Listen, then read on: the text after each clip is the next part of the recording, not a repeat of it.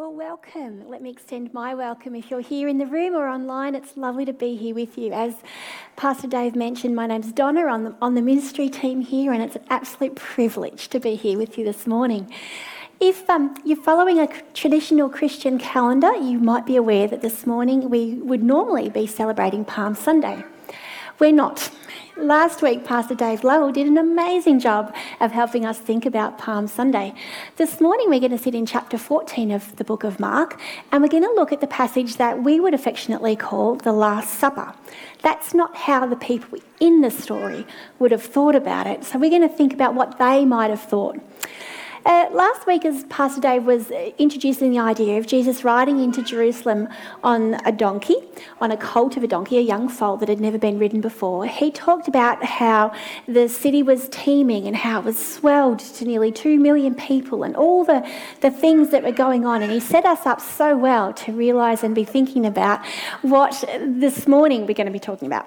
So, back when he talked about Jesus coming in, I want you to keep in the back of your mind that he mentioned it was also lamb choosing day. So just keep that tucked away in the back of your mind for, for later, and we'll get there in the end, I promise. So the city had swollen to nearly 2 million people. So uh, the celebration that they'd all come in for was Passover. And it's one of three festivals linked to the festival of unleavened bread.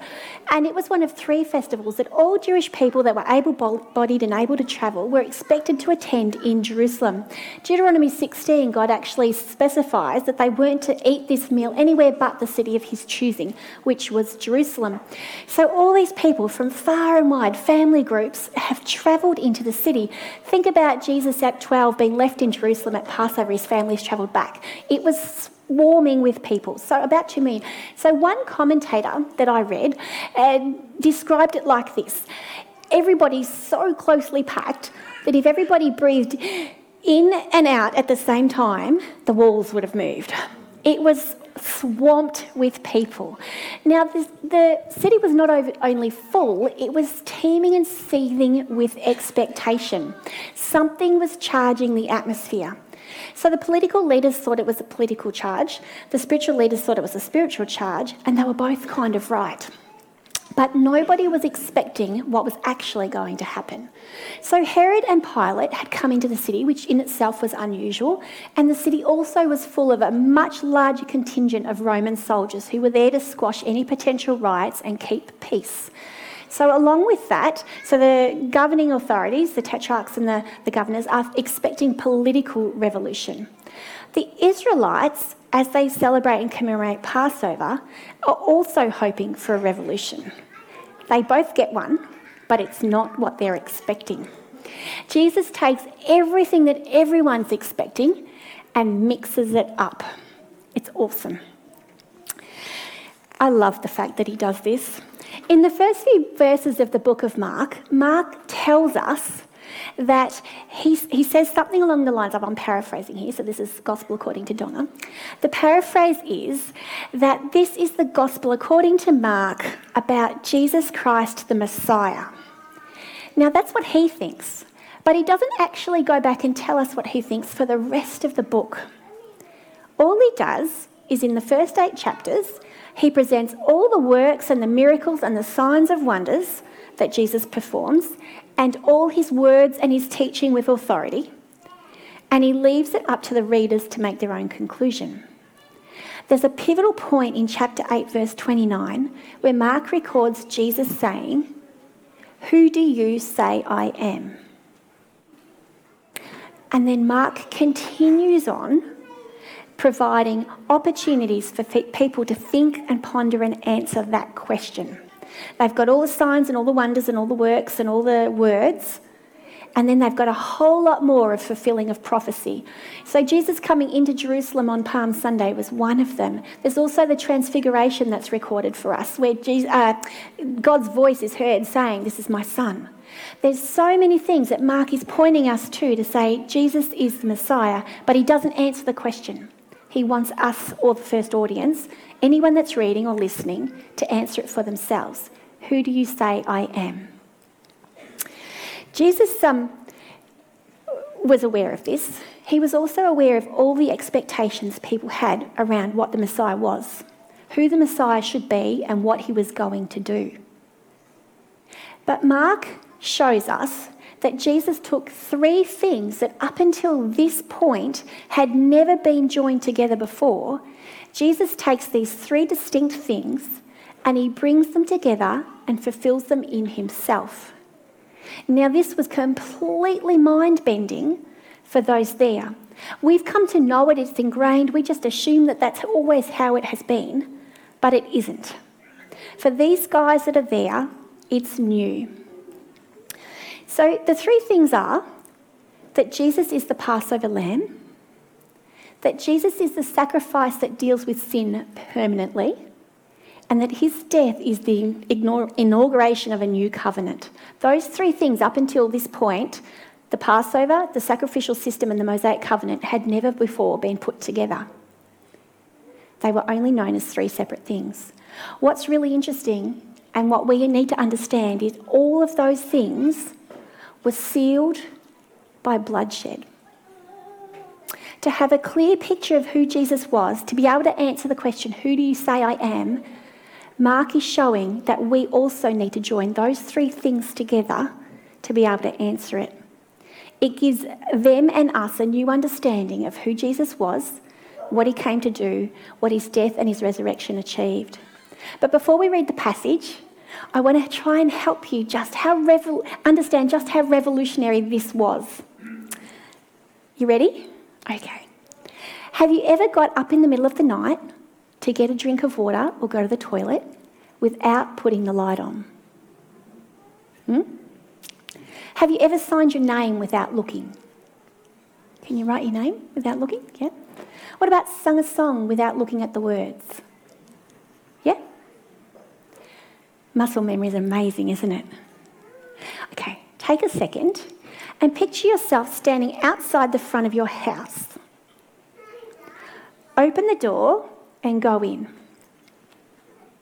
Can you put your bag down or your keys down or your wallet down, whatever you would normally do? Take your shoes off, go to the fridge, get a drink, sit on the couch or in your favourite chair. How familiar does that feel? Feels pretty familiar. Who thinks you could do it with your eyes closed? Who thinks you could move around your house and do some of those familiar things with your eyes closed? Yeah? It'd be pretty easy. There's some things that we do so often, I heard the no.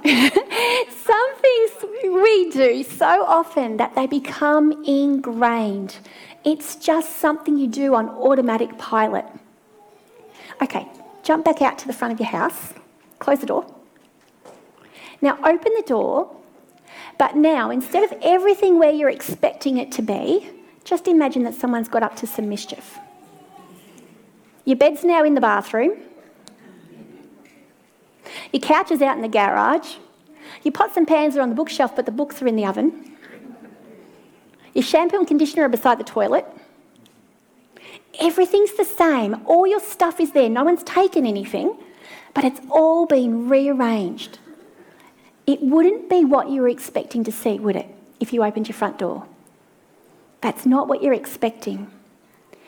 Jesus takes everything that's familiar about this Passover that they're about to celebrate and he mixes it up. He messes with their expectations because it's the only way he can help them set aside what they're expecting the Messiah to be and do and help them see him for who he is and what he's about to do and what that will mean. He needs to challenge their expectations. Have you ever read the book Wacky Wednesday? Yeah? These guys have just walked into Wacky Thursday. Nothing about the next 24 hours, or probably even the four days, nothing is going to be what they're expecting. It's going to mess with them. Let's start with Passover and we'll, go, we'll do a really quick recap. If you want to find it yourselves, Exodus chapter 12 in particular, but starting chapter 1, it's a really cool story and it's worth a read through. So the story starts, well, it doesn't, it starts hundreds of years before. But the story of the Passover starts in chapter 12, and we hear that there's a family of people, an Israelites or the Hebrews, who are living in Egypt. They'd actually travelled there when Joseph was um, assistant to Pharaoh during a famine. But they'd landed there and they'd planted themselves and they'd grown in number. They'd blossomed and flourished. God had blessed them. Now they were so large as a group that the Pharaoh who is now in power did something really smart. Excuse me. He was worried there was enough of them that if they joined with Israel with Egypt's enemies, they could overthrow Egypt. So the Pharaoh subjugate, subjugates them and he puts them into slavery. He squashes them, he oppresses them, he treats them harshly. Now, this has gone on for, for quite a long time, and the people cry out to God, Save us. This is awful, we can't do this, save us. God sends them somebody to, to be God's spokesman and to um, help them, and his name is Moses. So, through Moses, God works a series of miraculous events, signs and wonders, and then a series of plagues. And each plague is very cleverly designed to point out how the pagan gods are useless and God is the only God. His power trumps everything else. Now, this Pharaoh, as every plague is presented to him, says, Yes, yes, the people can go, they'll be free. And then he changes his mind, he does a double take. So this goes on, and there's 10 plagues. The last plague is called the plague of the firstborn. God says, Let my people go, or I will pass through Egypt about midnight, and every firstborn from the palace to the cattle yard will die, except for the people in the houses that are covered with blood on the door frames, on the sides and the tops of the door. But the blood had to come from the Passover lamb. The Passover lamb that was chosen on Palm Sunday. So, this is what we're celebrating. The Passover lamb that was chosen, it had to be perfect, blemish free, a year old. If they couldn't eat all of it, they had to get with another family next door, and there was to be no wastage. Their, his, this lamb's bones weren't to be broken. There were so many things about this lamb. But this lamb was to be slaughtered and eaten, and his blood was to be put on the doorframe. Anyone that was in that house, the angel of the Lord would pass over, and the wrath of God on the judgment of the sin of the rebellion of Egypt would pass over them, and they would be spared. That's what they're celebrating the Passover. So now, the Passover is one part, but the Exodus then, so we call it the story of the Exodus, it's as the people leave Egypt, God calls them out to come and worship Him at Mount Sinai in the wilderness. So Moses leads these people, and out they travel to the mountain, and God meets with them there. Now, it's there that they're given what we call the Mosaic Covenant because this is God's way of dealing with people, interacting. He gives them rules and regulations of how to, to have relationship with Him and relationship with each other. So there's 10 commandments and about 613 other commandments of things, of ways that they were to respond and relate and have life together. So we call it the Mosaic Covenant because Moses was the mediator. Now, this covenant, the way the uh, Near East worked in this time frame, covenants were solemn agreements or oaths or contracts between parties.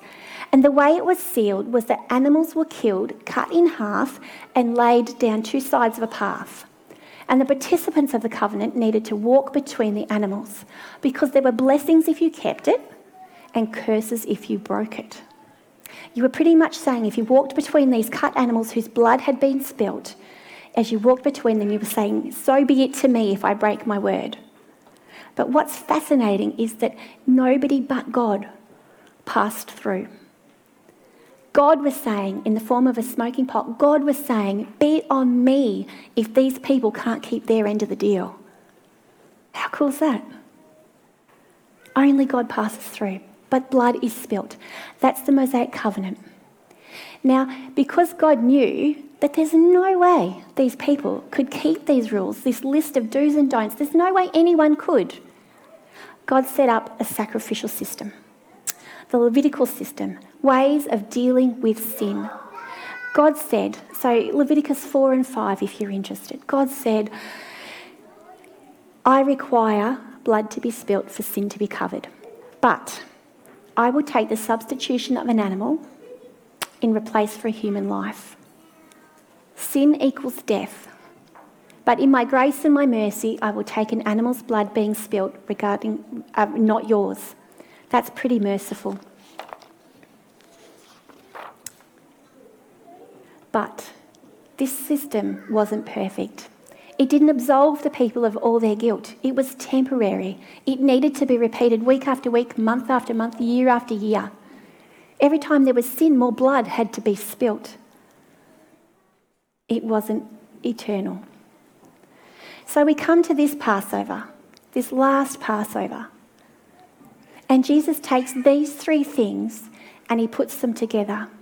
He shows the disciples and us that in him, he is the deliverer not just from political oppression, but from slavery and bondage to sin. He's more than what they were expecting. His sinless life will satisfy all of the Mosaic laws. And now he's providing a covenant of grace.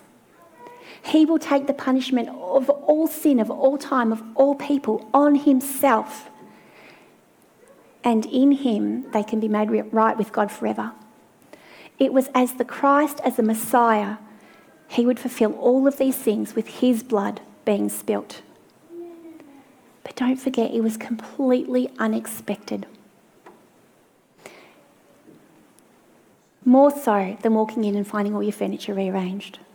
No one before had understood that the Passover was leading to more than just physical deliverance, or that the Mosaic law would ever be set aside, or that the sin sacrifices would stop being given.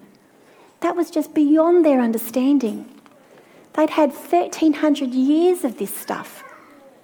It was in their muscle memory, was in their DNA, in their family history. They'd come as children and said the same words and had the same sacrifices time after time after time. It was totally beyond their understanding that this wouldn't continue, that Jesus would fulfill it. If you have your Bibles with you, let's head into Mark. So we're going to start in chapter 14 in verse 12.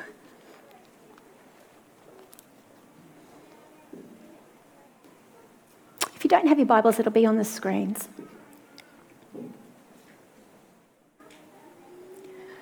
On the first day of the festival of unleavened bread, when it was customary to sacrifice the Passover lamb, Jesus' disciples asked him, Where do you want us to go and make preparations for you to eat the Passover? So he sent two of his disciples, telling them, Go into the city, and a man carrying a jar of water will meet you. Follow him. Say to the owner of the house, he enters. The teacher asks, Where is my guest room where I may eat the Passover with my disciples? He will show you a large room upstairs, furnished and ready. Make preparations for us there. The disciples left, went into the city, and found things just as Jesus had told them. So they prepared the Passover. Okay, let's just comment on a few of those things. Mark makes a point of commenting and um, pointing us to that it's the first day of the festival of unleavened bread. And then he says very specifically when it was customary to sacrifice the Passover lamb. So, lamb choosing day was Sunday, so we're four days in, we're at Thursday.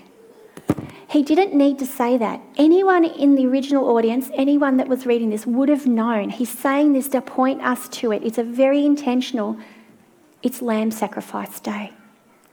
He wants us to be aware of it.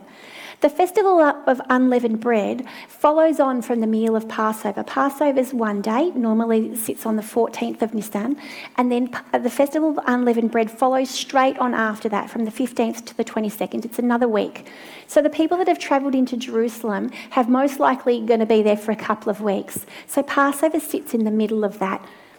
So the Passover meal inaugurates the, the festival. Their words have become interchangeable as time has gone along because they're so closely entwined. The unleavened bread is a big part of the Passover meal, but getting rid of the yeast and the leaven in the lead up to Passover and the festival of unleavened bread was another big deal.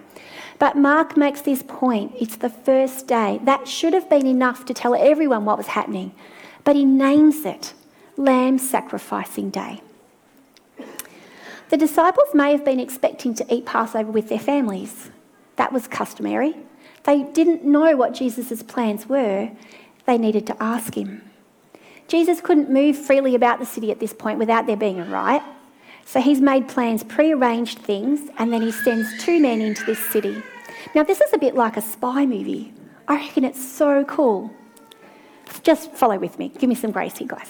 Okay, two random people go into city with two million people looking for one random dude carrying a water jar.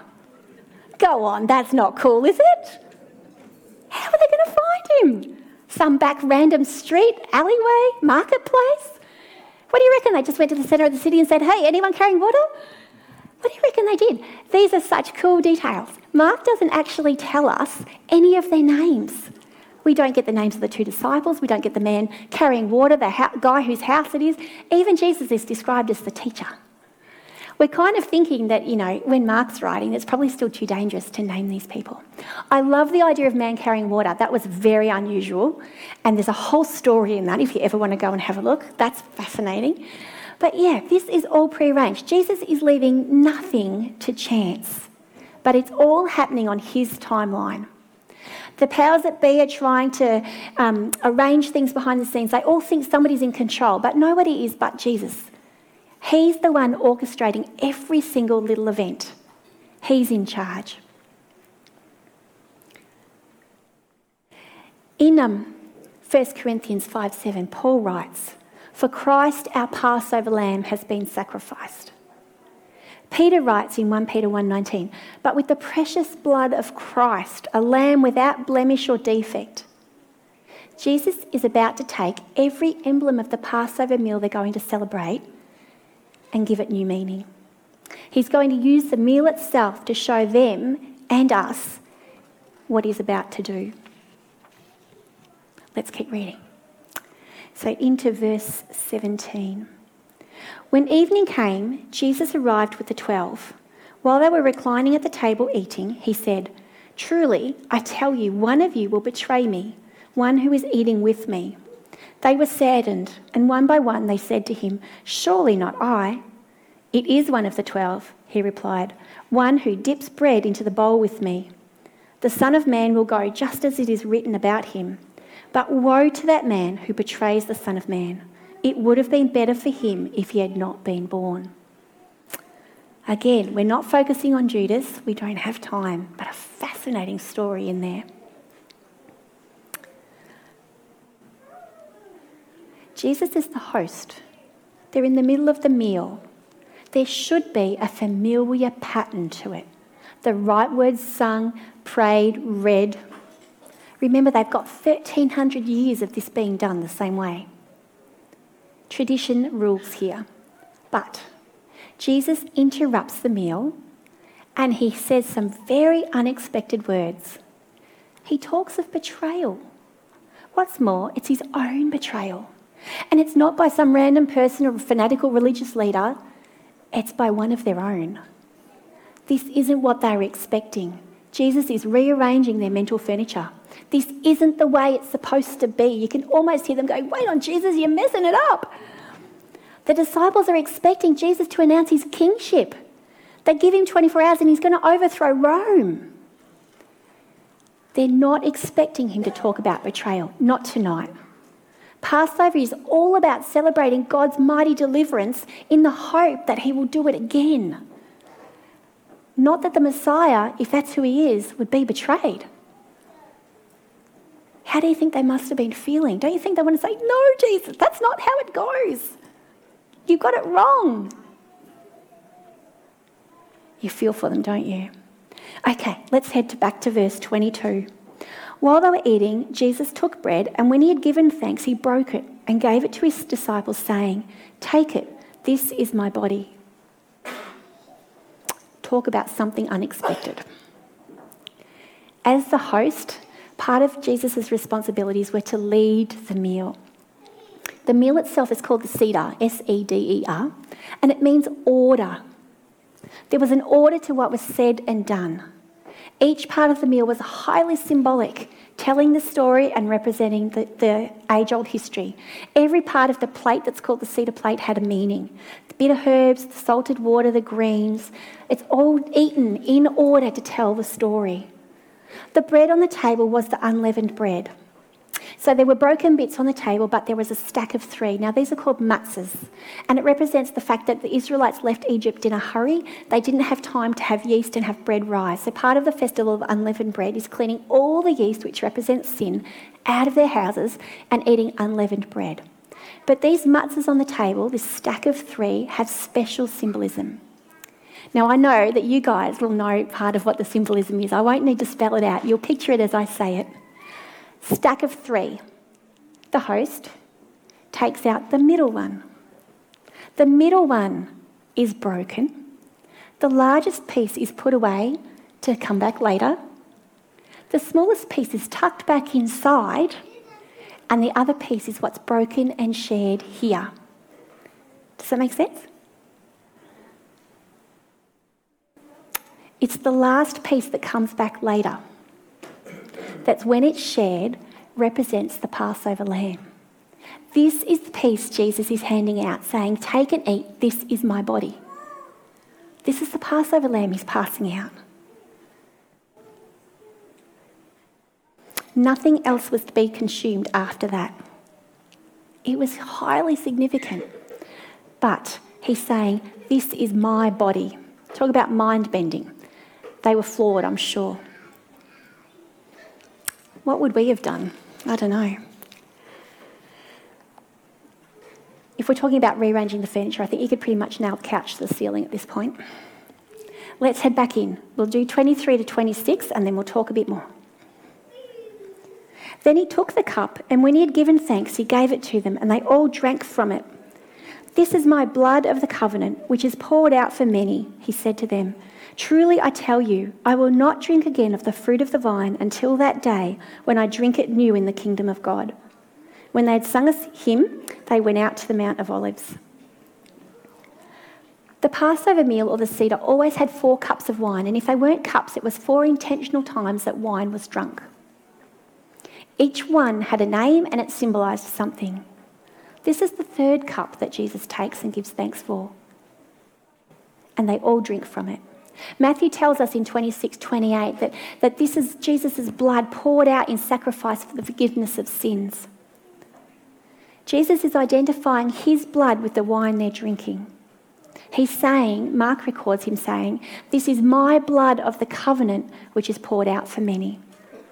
Jesus is identifying his blood as the sacrifice for sin and the blood covenant, inauguration of a new covenant, and he's telling them to drink it. Those poor disciples. He's not actually saying that his body and the, the blood and the, um, the wine and the bread are literally his body and his blood. What he's saying is that there's a spiritual representation here of being covered by the blood, of accepting it and participating in it. We will come back to this in just a second. Let me make a couple of quick comments about verses 25 and 26. Jesus doesn't finish the meal in the expected way.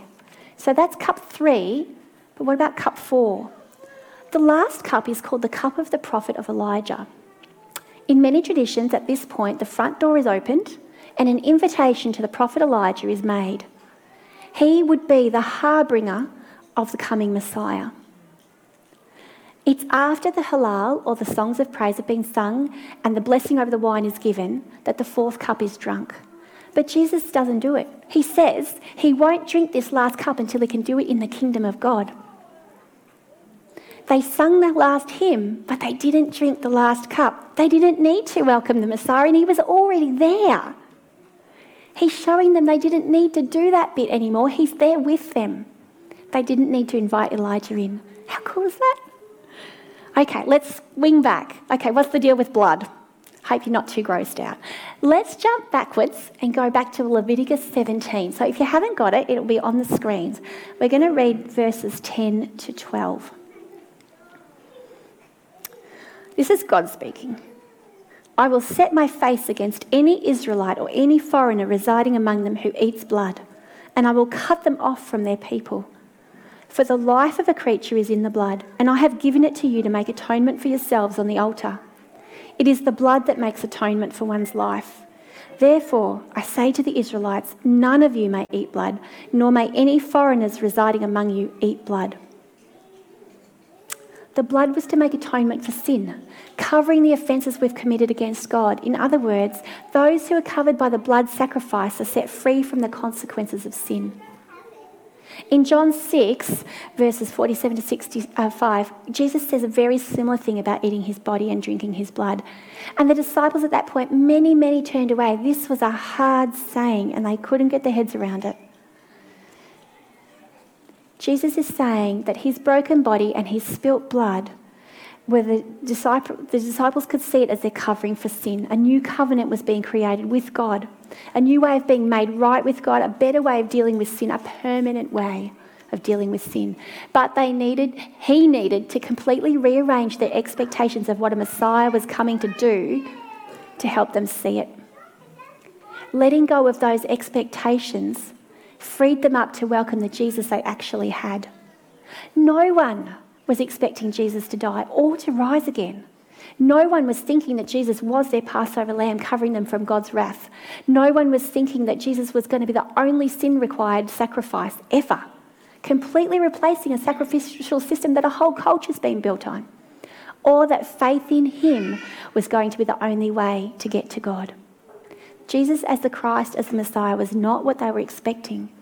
How would they answer the question, Who do you say I am?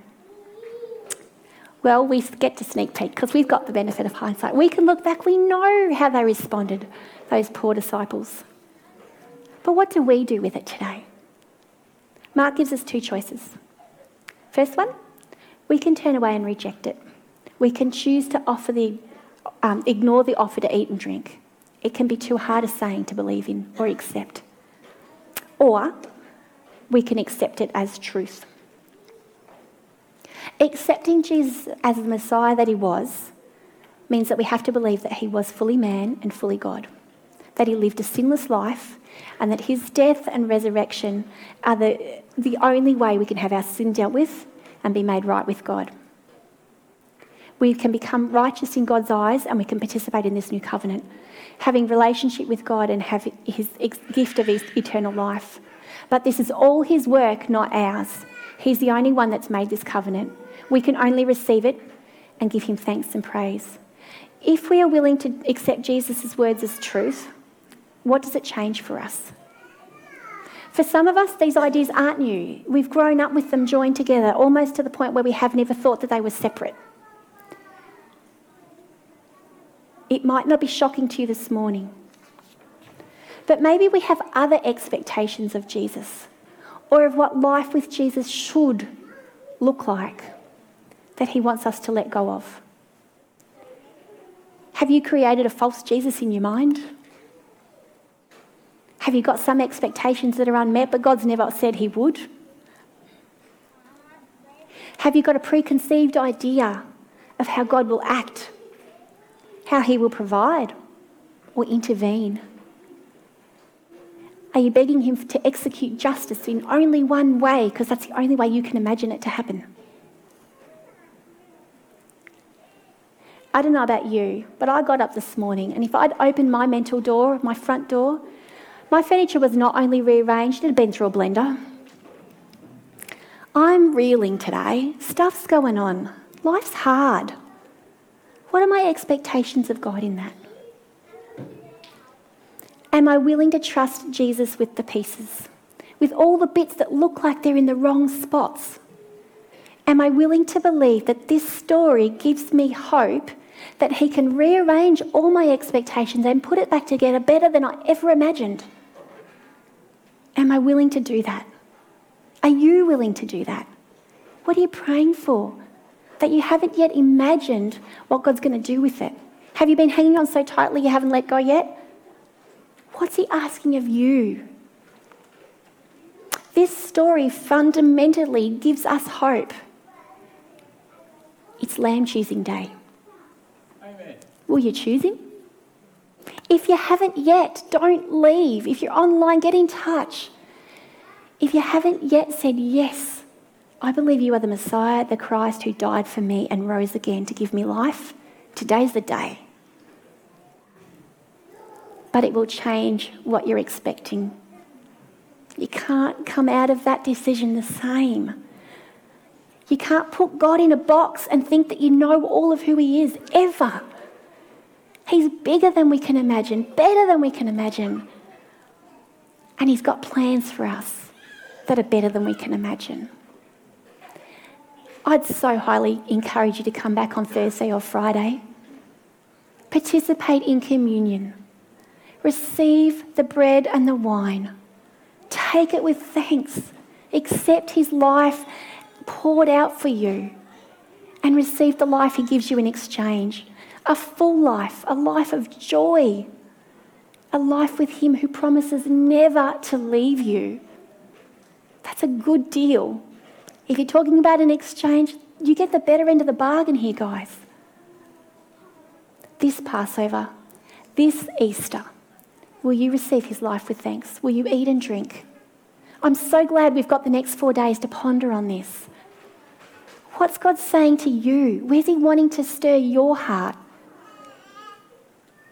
What are your expectations that He wants you to let go of? I don't know, but I'm getting older. I had a birthday yesterday. And the only thing I can tell you is life rarely looks like what you expect it will. Very rarely. And if you're ever hanging on to the, I've got it sorted, sorry to just burst that bubble, you haven't. But we know the one who has. Let's live in hope this Easter. Let's trust the one who can move our furniture around. Yeah? You do it with me? Good. Let's pray. Can I get the worship team back up if that's okay? Thanks, guys. Oh, Father God, we love you. You had plans from before creation. Before even you spoke light into the world, you had a plan. Jesus, we hear in Genesis that sin entered, but your plan did too. Your plan of redemption, your plan of making us right with you again, right through to Revelation 22. Jesus, you are at work here in this world and in us.